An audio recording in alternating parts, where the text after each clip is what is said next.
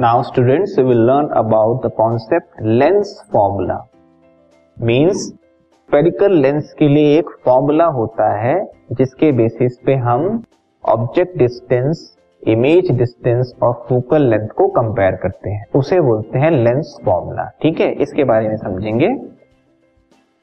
In a spherical lens the distance of the object from its optical centre is called the object distance denoted by u जो भी हम distance measure करेंगे, वो optical centre से करते हैं lens के, और ऑब्जेक्ट तक की डिस्टेंस जो है, वो कहलाएगी object distance denoted by u the distance of the image from the optical centre of the lens is called the image distance denoted by v जहाँ इमेज बनेगी, उसको हम मेजर करेंगे ऑप्टिकल सेंटर से लेके इमेज तक की। उसे उस डिस्टेंस को क्या बोलेंगे हम? Image distance denoted by v the distance of the principal focus from the optical centre is called the focal length denoted by f अब जो फोकस होगा, उसकी डिस्टेंस ऑप्टिकल सेंटर तक मेजर करेंगे।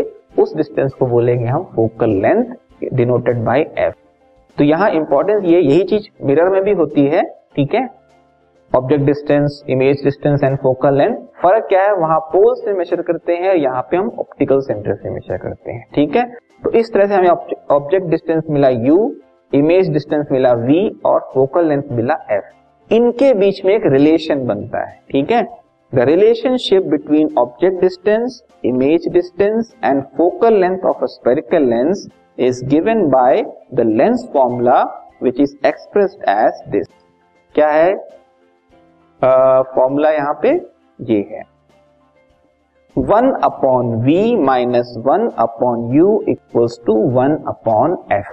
मतलब इमेज का इमेज डिस्टेंस का reciprocal object distance का रेसिप्रोकल उनके बीच में माइनस होगा इक्वल टू होता है फोकल लेंथ का रेसिप्रोकल ये है लेंस फॉर्मूला जो कि एक्चुअल में वी यू और एफ़ को किससे रिलेटेड स्पेरिकल लेंस से रिलेट करके ये आपको रिलेशन मिलता है, ठीक है? इस रिलेशन का यूज़ क्या है? तीन में से अगर दो अननोन क्वांटिटी दो दो नोन क्वांटिटीज हैं, हम थर्ड अननोन क्वांटिटी को फाइंड कर सकते हैं। मतलब v और u अगर आपको पता है तो फोकल लेंथ मिल जाएगा।